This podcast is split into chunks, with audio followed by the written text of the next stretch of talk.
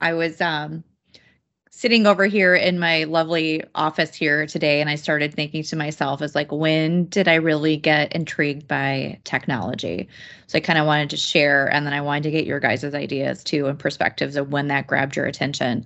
Um, back when I was a young lady um, in grade school, there was a thing called the Whiz Kid. So it looked like a mini computer that you could plug in like different games of math and science and reading, and it had a lap the the keyboard that you could like choose.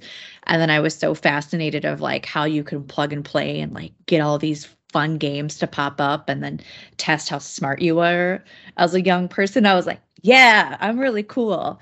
Um, and it was like the best thing ever. So if you guys have never heard of it, you got to Google it. But um, I know, Kelsey, you're on here today. What about you? I was going to say mine's similar, but not quite the same thing where I didn't feel like how smart I was. It was more I wanted something and I had to figure out how to use technology in order to get it. But of course, you know, I wanted to play my Barbie computer game and you had to install it. So of course I just did the click next, next, next, next, accept and wait. And I was like, look, it works and everything is great. So I was a spoiled child and I had a computer in my room. So I got to figure out how to play all of the computer games. I know, I know, I was that kid. Mm-hmm. Mm-hmm. What about you, Matthew? Um so the first time I really remember having to uh, first it's a game as well. Um Space Hulk on DOS required that you uh, use the manual to uh, type in words to be able to play the game as a, a old DRM style. And uh, I couldn't read at the time; I was quite young, and so I taught myself to read so I could play that game. Um, I, I, I couldn't help myself. It seemed so much fun.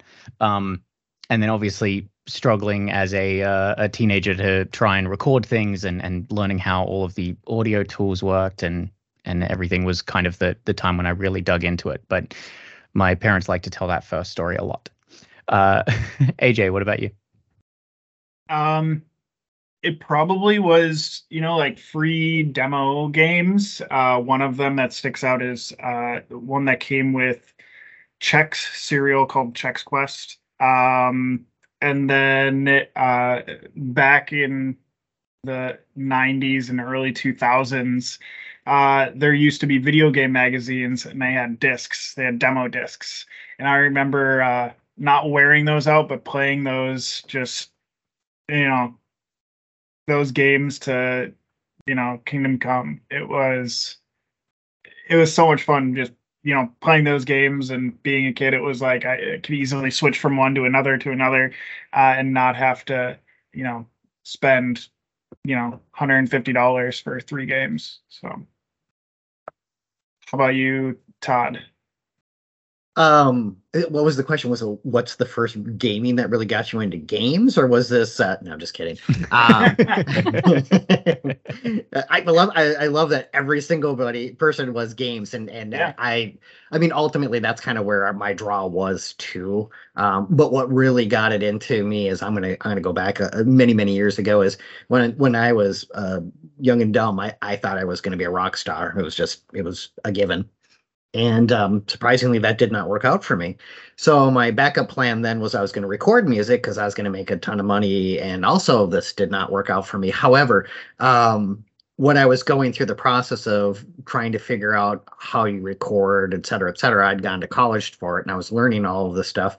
And as I was going through it, they were making me get into the components. So if any of the equipment, whether it's an amp or recording equipment failed, I needed to be able to repair it myself. So I had to go through the process of getting in and get fixing circuit boards, etc.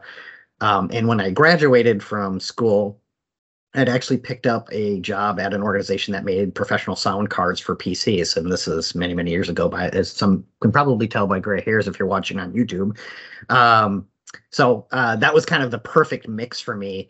And um, it, it, was it was great. So I mean, I really had to learn PCs back then. They they just this is kind of my glass shattering moment uh, that I think we're going to talk about here shortly. Is the stuff just barely freaking worked, right? So you when you had problems with it, you literally tore the entire computer apart and and had to get your hands on the boards and it was crazy stuff. Um, but but the game that really changed it for me um, was a book uh, game called Duke Nukem 3D. I had to take the uh, PC home because I did not have my own PC at that time; they were too expensive.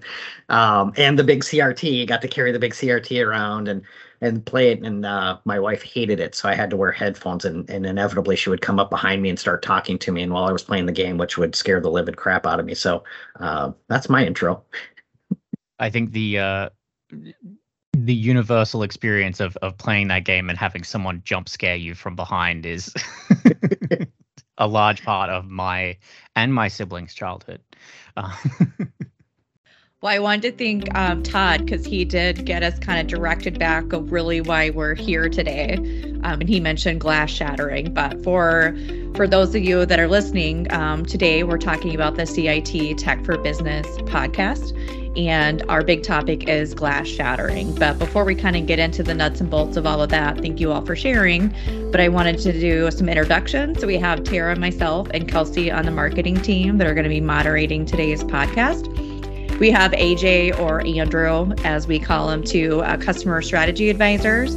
We have Matthew, his who is our GRC analyst and Todd, also known as a rock star, I guess, in a previous life, is our chief operating officer and CISO. But um, I'll kind of get it started with glass shattering in general. Let's kind of open this up and for discussion. And who wants to take it? Eeny, meeny, miny, mo. Go. So I, I feel it's it's fair that as the person who who mentioned this first, I'll I'll kind All right, of dig Rad, into it. You're up. Um, so I, I started in in service center.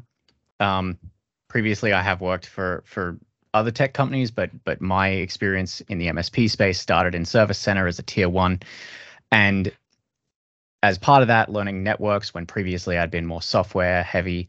Uh, there was a couple of moments where I distinctly remember sitting down because I was so shocked by the things that had just fallen into place about how networks worked or how systems worked um, that probably that felt to me that they should have been clearer far earlier than they were. And so that's that's really what I wanted to discuss and see if anyone else had had those experiences. Um, I'm happy to to kick off with the first one, which was um, when I when I realized for the first time that people running servers in their office and and simple simple servers, maybe just doing file shares or things that everyone would have in their business back when this moment happened, at least, um, ran the exact same way as regular websites on the internet. That it was just a larger system in a cloud storage location instead, um, and that the the services, the ports, the systems I'd been learning how to use to make these networks work completely tied in with the way that the whole internet ran.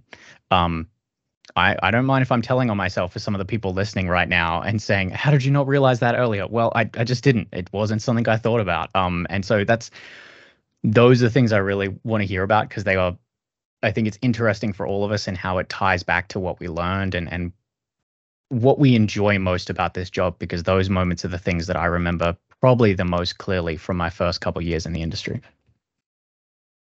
I, I, think that was a great point. I mean, I'll I'll, I'll jump in too. Um, so going back to my my first job out of college when I started getting into technology, um, we used to do trade shows as the way to kind of sell this product that I was talking about, the sound card for the PCs.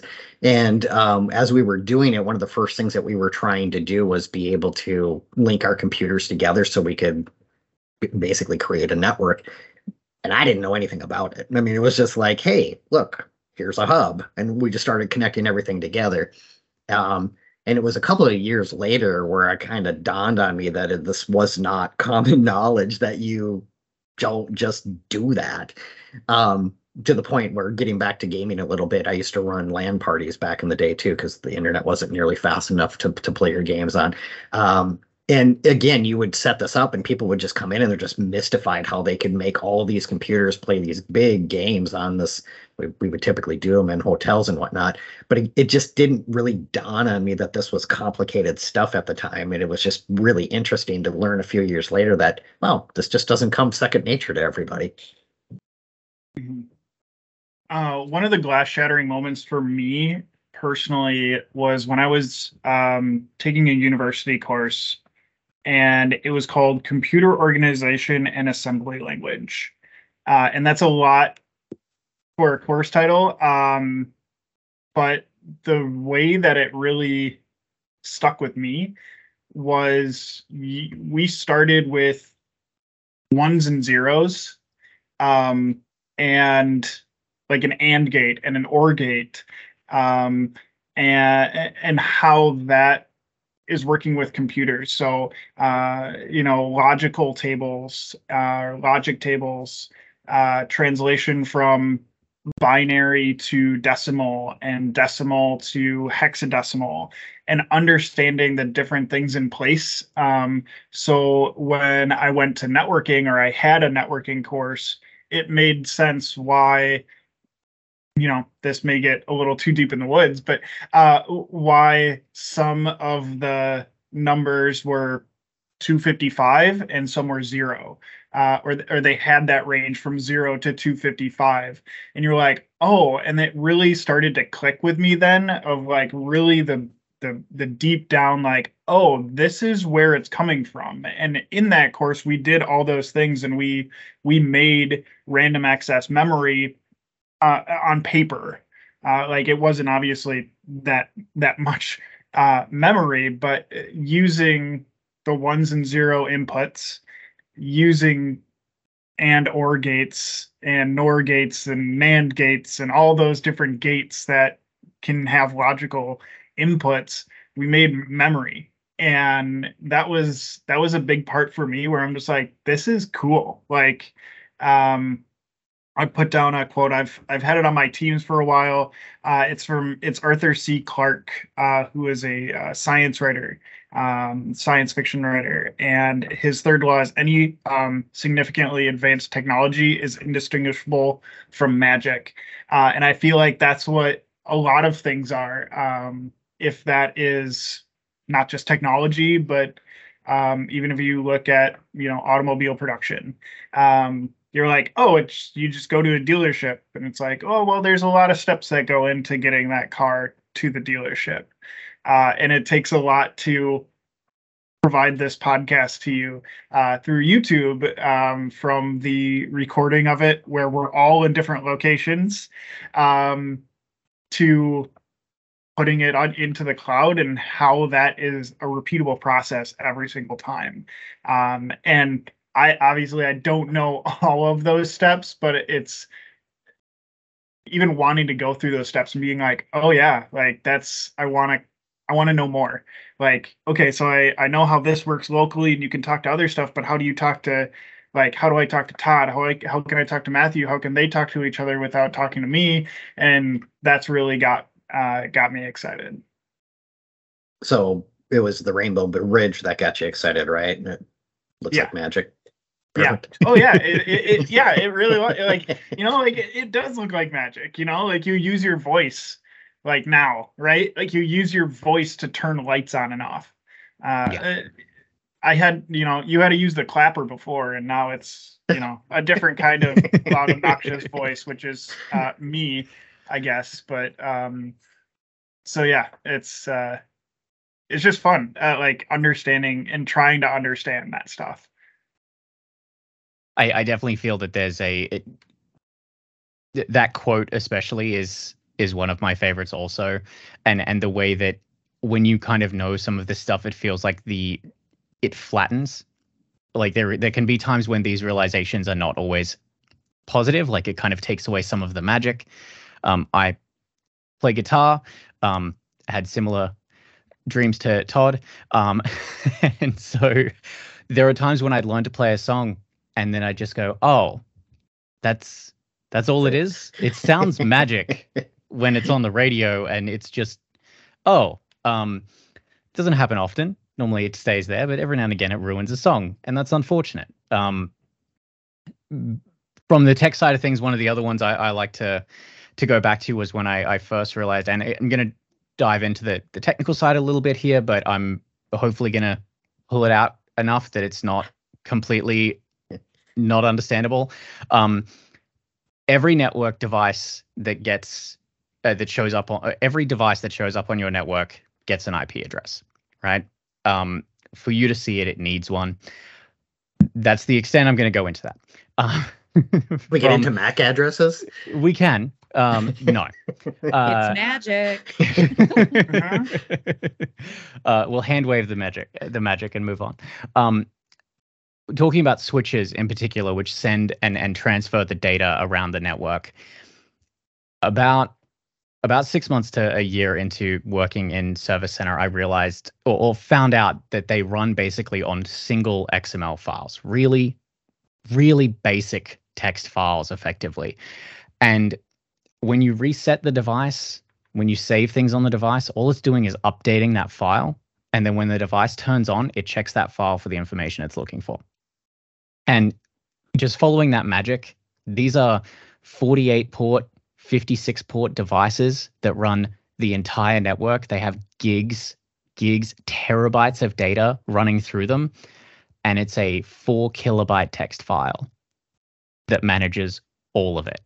and it's the backbone for every single network all exactly. over the world. And, and, not just yeah. your home network, not just your work network, not just the router that you have that runs your uh, your Wi-Fi and everything at home. It's the systems that run full cloud data centers mm-hmm. run off these four kilobyte. And if they get confused for even a second, if that file becomes corrupt, it's gone. so that that was a to kind of tie in with what Todd said before. It's barely running. Uh, so like it's it's obviously works well. It works very well, but sometimes you look at it and you're like, that doesn't seem like enough. It feels like there should be more. Mm-hmm.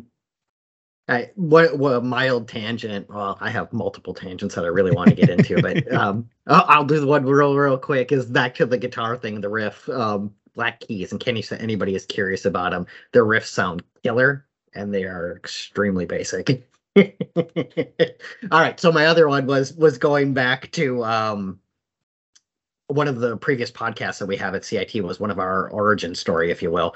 Um, and as I'm listening to it, I've been in tech 30 plus years. Um, if anybody's curious how long that goes back, it's a long time. And um, we're they're talking about all of the old technologies, the way that networks used to work, which is token ring and all kinds of other stuff. And um, talking about that that correlation between the magic and and the way things used to be is it's amazing what we have for technology today. Back then, the stuff I I'm not kidding. The stuff just barely freaking worked, and the problems that you ran into were unbelievable. And compared to today, everything just works for all intensive purposes and that's the way computers have really become i would make the correlation to almost like a, a telephone right and and now of course telephones are even kind of old comparative to cell phones but when you pick it up you just expect the dang thing to work and it does and that's kind of the way PCs were. They didn't used to be that way 30 years ago. The things just barely freaking worked. Um, to get what you needed to run out of a business, it was pretty remarkable that we got done what we were able to do and how much things have changed with to andrew's point of how this process works comparatively was unfathomable a couple years ago. And i think i think part of it too is the extension to moving a lot of the stuff that we had to we had to know uh, when we came into the industry um, you know was it, it's changed so much. Um, you know like even when i started 13 years ago, we were still doing on-prem mail servers. Um, and that isn't something that, you know, we recommend now because there's a service that you can go to. Uh, they're called Microsoft. Uh, they have hosted mail, uh, or they're Google, or it's, you know, one of those other people who, for lack of better words, they're your hosted mail provider now, uh, right? Like you don't need to set up your own. You can, like, by all means, if you want to set up your own mail server, I knew a lot of people back in the day where they're like, hey, you can do this. There's a lot that goes into it. Uh, it's a turnkey solution, and Microsoft has been able to kind of take that, you know, that magic and being like, hey, here's a little packet of magic that you can just, here's an email address, um, and make it for businesses uh, instead of, you know, being like, okay, so I need to do a mail server and I need these records to make sure when somebody goes through that they can that they're able to send a message to my my account and then what happens when my PST file that's on my computer gets too big or gets corrupted and somebody can't get to it. Um, it's yeah, there's there's a lot of stuff that um, you know, really if you don't keep up with it, um, it, it can it can pass you by pretty quickly. Um, but yeah, it's I, I don't know where I was going with that, but I, I like that. I, there was a, a lot of analogies that I learned when I was starting that are also completely irrelevant now. Um, tying in with that one, we, we used to think of on-site or on-prem exchange as the mail room in a building, mm-hmm. and I don't know many buildings that have an in-house mailroom anymore. so I mean, it's, it's, just changing, and we're seeing this change. It's it's outsourced. It's it's you know courier systems that come and pick it up for you, etc. Um, one other thing that I, I think that ties in with was a a story about the OSI model that I really like, and I'm gonna try and recall it verbatim. So I apologize if I get anything wrong. I'll try and keep it generic.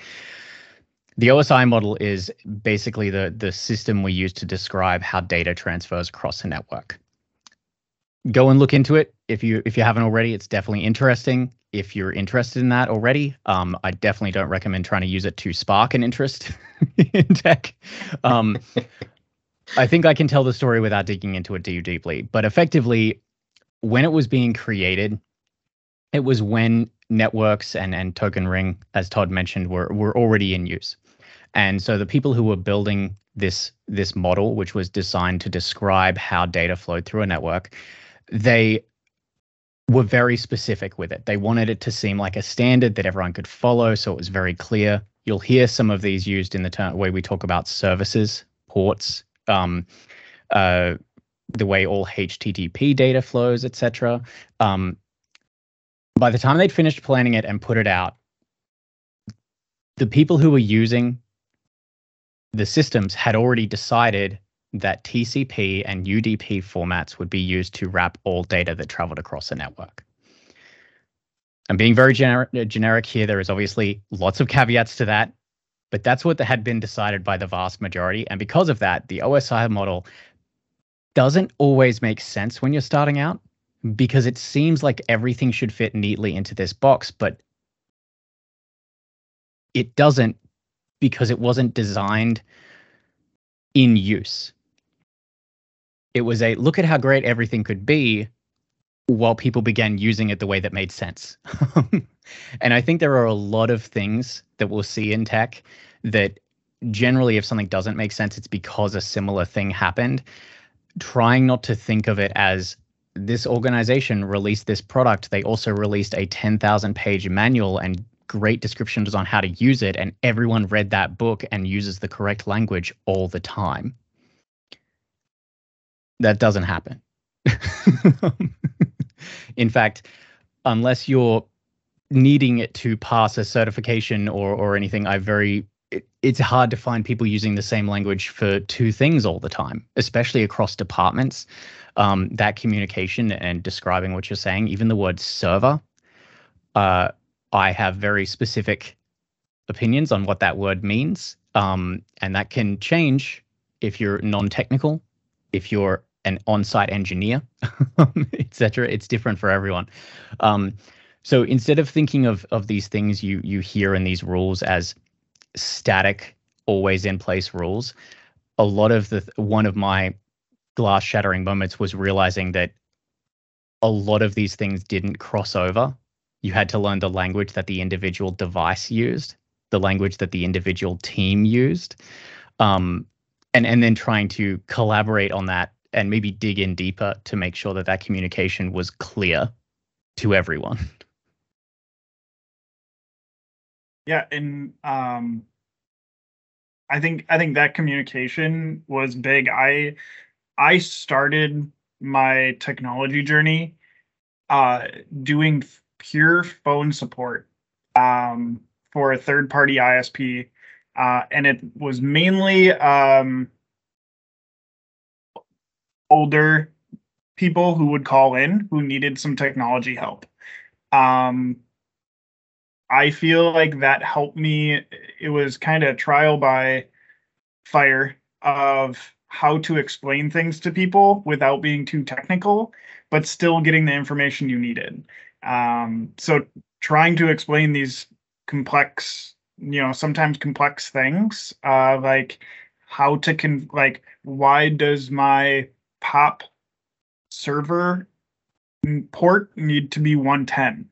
Um, you know, or the secure SMTP need to be 587.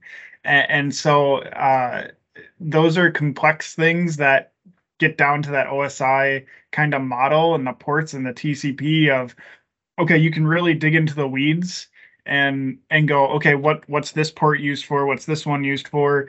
Um, you need to relay that information to some people, but it's like okay, how can I dis like how can I like direct this person to this specific part so they can configure the email service that they were using.